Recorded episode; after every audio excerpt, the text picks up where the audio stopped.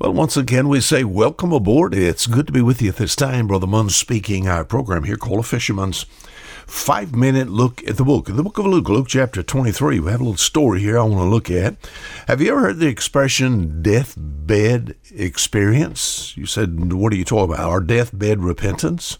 Is it possible to live a life of sin and get all the way down to the end and there be some mercy for that particular person?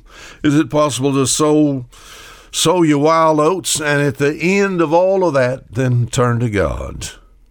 I've had many a person say, Brother Munn, I'm not ready.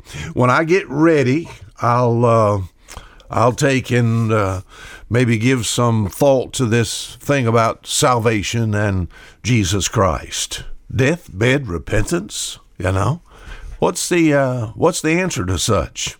I I read my text in the book of Luke, Luke chapter twenty three. And some people are already asking, and a bit controversial this week.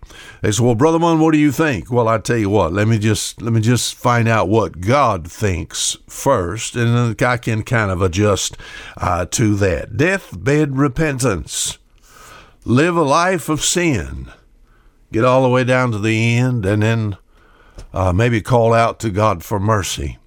Luke chapter 23, the occasion, context here, Jesus Christ is hanging on a cross. His own people turned him down as far as messiahship is concerned. The Roman government is him nailed to a cross, a thief on one side and a thief on the other.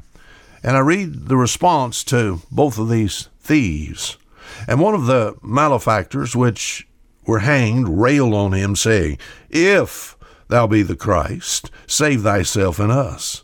But the other answering rebuked him, saying, Dost not thou fear God, seeing thou art in the same condemnation? And we indeed justly, for we receive the due reward of our deeds. But this man hath done nothing amiss. And he said unto Jesus, Lord, remember me when thou comest into thy kingdom. And the my, oh my, verse 43, what a response.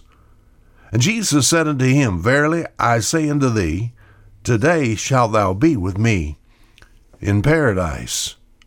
Now we're here faced with a man, uh, a man in the most undeserving condition, a man that's calling out to God and asking God for some help. Uh, both of these men are thieves, according to the book of Mark, Mark chapter 15 says two thieves. So this man had wasted his life in a criminal career. He'd spent all his money, his time, and his health, and his strength, and his opportunities on sin. It lived on the bounties of God and breathed God's air and ate God's food, and yet no time for God whatsoever.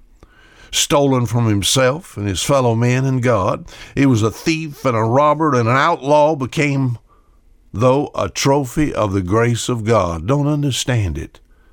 But if we if we look at this in detail, maybe we can understand why the statement of our Lord is as it is in verse 43 Verily I say unto thee, today thou shalt be with me in paradise.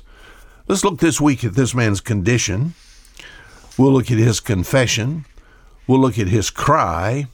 And we'll look at his comfort. Now we know his condition. Uh, verse 40 But the other answering rebuked him, saying, Dost not thou fear God, seeing thou art in the same condemnation? This man understood that he was suffering for his own sins. He was condemned. The Roman government had a, oh, they had enough of this man. You know, sin has a way of finally catching up with people. It may take the end of the road like it is for this man, but there's never a way to sin and get away with it. The wages of sin is death. If it doesn't catch up with you here and you pay for it here, my friend, you pay for it in the hereafter. This man was suffering for his own sin. He was unworthy of the least of his mer- of God's mercy.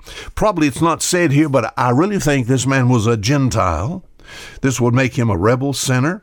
He's outside of Christ, outside the covenant, hopelessly lost, and here bound with his own sins.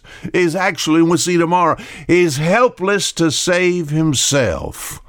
But yet Jesus said, Today shalt thou be with me in paradise. Deathbed repentance. Until tomorrow, Fisher Munn saying goodbye.